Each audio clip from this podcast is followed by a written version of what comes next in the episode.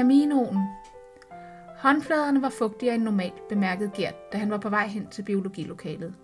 Selvom det var en varm sommerdag, og det altid var spændende at skulle møde de nye første G'ere, så plejede det ikke at gøre ham nervøs. Han kunne lige frem mærke, hvordan hænderne svulmede op. Gert havde været biologilærer på katedralskolen i snart 20 år, men det var første gang, han skulle undervise en fra sin egen familie. Det var hans niece Naja på 16 år, som fuld af forventninger var startet på gymnasiet. Hun havde sagt til ham, at hun glædede sig til, at han skulle lære hende en hel masse.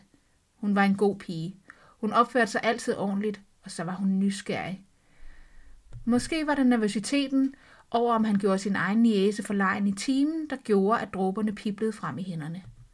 Hun var jo sådan en moderigtig ung pige. Han var typen med slitte cowboybukser, ternet skjorte og praktiske sko. Da hun første gang havde haft om hippierne i folkeskolen, havde hun spurgt ham, om han var sådan en. Helt sikkert på grund af det lange hår. Frisøren var ikke et bevidst valg fra Gerts side, men det var blevet sådan, fordi han ikke rigtig følte, at han havde tid til at gå til frisøren. Han ville hellere hænge over sine bøger. Døren ind til hans undervisningslokale var lukket. Det var ellers slet ikke normalt. Men det kunne være et tegn på, at der gik et ordentligt menneske i klassen, som gjorde alting korrekt. Slukkede lyset efter sig, slog toiletbrættet ned og åbenlyst lukkede døren. Han ville se, om han kunne spotte denne elev. Det måtte være en, som også havde taget penalhuset op, lagt det sirligt i en ret vinkel. Sad klar med bogen, en spidset blyant, et kladehæfte til notater og viskelæderet lagt ud fra den skrivende hånd, så vedkommende nemt kunne få fat i det. Gert holdt meget af ordensmennesker, men det var ikke tit, man støtte på dem i den alder. Selv var han lidt af et rodehoved, men han prøvede at holde orden i sine bunker derhjemme. Han var nu sikker på, det ikke var hans niæse, som var denne elev. Ikke at han kendte hende særlig godt. Det var primært gennem beretninger fra hans søster, som ringede til ham et par gange om ugen, og så når der blev holdt fødselsdag og andre højtider i søsterens hjem. Gert havde aldrig selv holdt fødselsdag. Hans mor havde altid gjort det for ham, og da hun døde, tog søsteren ligesom over. Men det blev aldrig holdt hos ham selv. Han brød sig ikke om at have gæster. Eller var det søsteren, som ikke brød sig om at komme hos ham mere, efter hans bunker var vokset til en bestemt størrelse. Det var nok en hård fin balance. Men han brød sig ikke længere om, at nogen kom og havde holdning til hans indretning og hans ting. Dørhåndtaget smuttede i det han trykkede det ned, og han fik åbnet døren på en hård og kajtet måde. Summen fra den nye klasse, som kun lige var ved at lære hinanden at kende, forstummede, da han kom ind i lokalet. Han nikkede til dem og gik hurtigt hen til katedret, hvor han svingede sin slitte mulepose, der engang havde været ved op, og tog bogen ud. Hans bog, som han havde brugt de sidste fire år, den var fuld af små post-it-lapper, så han hurtigt kunne slå op på det, der var vigtigt. Velkommen til Biologi 1.G, sagde han, som han havde sagt så mange gange før. Mit navn er Gert, jeg skal være jeres biologilærer i år, og jeg håber, I vil finde biologi lige så spændende som jeg. Det var en indstuderet sætning, som han havde brugt næsten lige så længe, som han havde været underviser. Han kiggede rundt i lokalet, mens han sagde det, og fik hurtigt øje på sin niese, som sad og smilede sødt til ham. Han fik også hurtigt øje på eleven, som var den ordentlige systemmennesket. Til hans overraskelse var det en dreng og ikke en pige. Han sad selvfølgelig forrest og længst henne ved døren. Det var nok ikke, fordi han var kommet sidst, men nok nærmere det modsatte. Han havde garanteret valgt sig den plads, så han kunne holde orden på klassen og lukke døren efter dem, som kom slendrende i sidste øjeblik. Og så fordi han hurtigt kunne pakke sammen og komme videre til næste lektion. Sådan havde Gert selv været i hans gymnasietid. Fordi vi er flokdyr, så synes jeg lige, vi skal lære hinanden lidt at kende, sagde Gert, som havde en smule besvær med at huske navne. Han havde dog fundet en metode, som eleverne nu skulle hjælpe ham med. Vi starter her. Han pegede ned på den ordentlige dreng.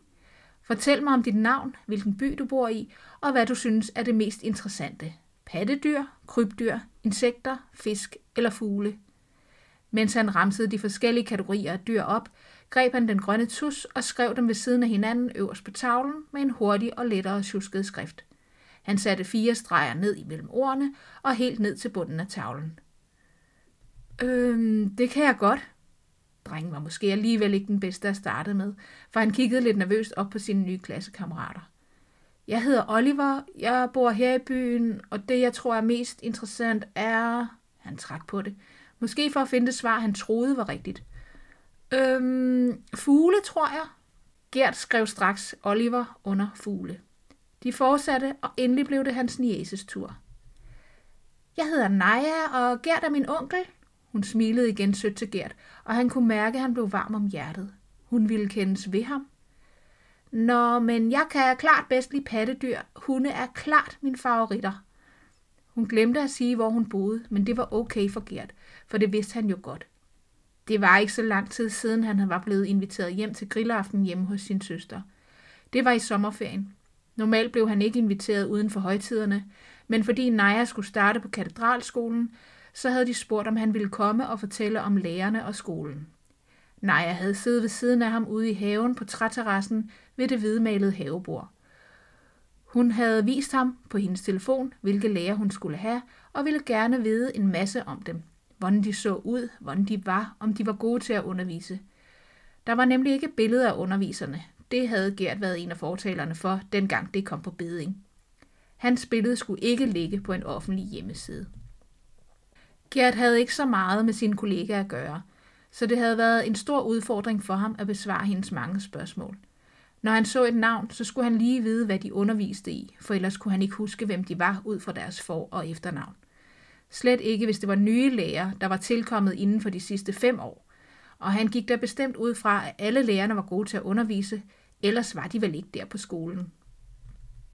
Da runden var slut, og alle havde valgt sig en dyrekategori, så tog Gert sin iPhone 5 frem og tog et billede af tavlen. Telefonen havde han fået af sin søster i julegave for nogle år siden, men han var glad for den og havde ikke behov for at skifte den ud. Mærkeligt nok var der ingen i denne klasse, der kommenterede på den, som det ellers var for vane. Hvilken iPhone er det, du har der? plejede eleverne at spørge. Hvilken oldtid kommer den fra? Normalt havde han lyst til at fortælle dem, at man slet ikke havde telefoner i oldtiden, men det måtte deres lærer i oldtidskundskab fortælle dem. Måske var denne klasse mere respektfuld over for ham, fordi Naja var hans niese. Tænk, at de allerede respekterede hende så meget. Han var glad for, at hun turde stå ved, at han var hendes onkel. Hun havde ligefrem sagt det med stolthed i stemmen, synes han. Skal du ikke fortælle noget om dig selv? spurgte en af drengene, mens han puttede sin telefon ned i bukselommen igen. Hvorfor har du sådan en kæmpe muslingeskal hængende i dit bælte? Gert førte hånden ned til sin elskede musling og løftede den lidt op, for at alle fik øje på den. Det er et interessant spørgsmål, du stiller der. Man skulle tro, det var fordi bløddyr var min foretrukne dyreart, sagde han belærende. Men det er fordi, jeg engang for snart mange år siden gik Caminoen. Hvad er Caminoen? Spurgte en næsvis pige med stort brunt krøllet hår. Det er en pilgrimsrute, hvor man går næsten 800 km for at komme frem til Sankt Jakobs grav. Man siger, at dem, som går ruten, som de gamle pilgrimme gjorde i 11-1200-tallet, bliver forandret for altid. Dengang i gamle dage gik man for at opnå syndsforladelse og undgå skærsilden. Man kunne endda gå den for andre. Nu er det stadig en renselsesrejse, men det er nok mere sindet, man renser. Klassen lyttede spændt, og han elskede, når han blev spurgt ind til sin musling. Blev du så forandret for altid? Tjo, ja, det kan man godt sige. Han krassede sig med pege og tommelfinger i det efterhånden lidt for lange skæg, som tænkeren gjorde. Najas morfar gik den også dengang han var ganske ung, og hans fortællinger om det var så levende for mig som barn, at jeg valgte at ville gøre det samme, når jeg var klar. For man skulle være klar til at åbne sit sind op for det, sagde Najas morfar altid. Han håbede at gøre det lidt mere interessant for klassen ved at drage Naja ind i fortællingen. Han kiggede ned på Naja, der var den eneste, som sad og kiggede ned i bordet. Caminoen havde fyldt så meget i begge deres liv, så han havde håbet, hun også ville fortælle lidt, men han kunne ikke få øjenkontakt med hende. Sejt, en familieting, sagde drengen, der havde spurgt ind til muslingen. Skal du så også gå den, Naja? Han vendte sig om mod Naja, og hun kiggede forsigtigt op. Uden at kigge direkte på Gert, sagde hun. Måske vi hellere skal spørge Gert om, hvilket år han rent faktisk gik den. Gert kiggede lidt undrende på Naja for det vidste hun da godt. Det gjorde jeg i... Øh... Han kunne ikke tro det. Var han blevet så gammel, at han ikke længere kunne årstallet? Det lå ellers lige bag os på tungen, men ville ikke rigtig frem. Det var samme år, som Michael Bertelsen havde gået den og lavet et udmærket tv-program om den. Det kan du ikke svare på, vel? sagde Naja så. For du har jo aldrig gået den. Han kiggede spørgende ned på hende. Hvordan kunne hun sige sådan noget, hans i Æse. Hvorfor sætte ham i dårligt lys og få andre til at tro, at han ikke var troværdig?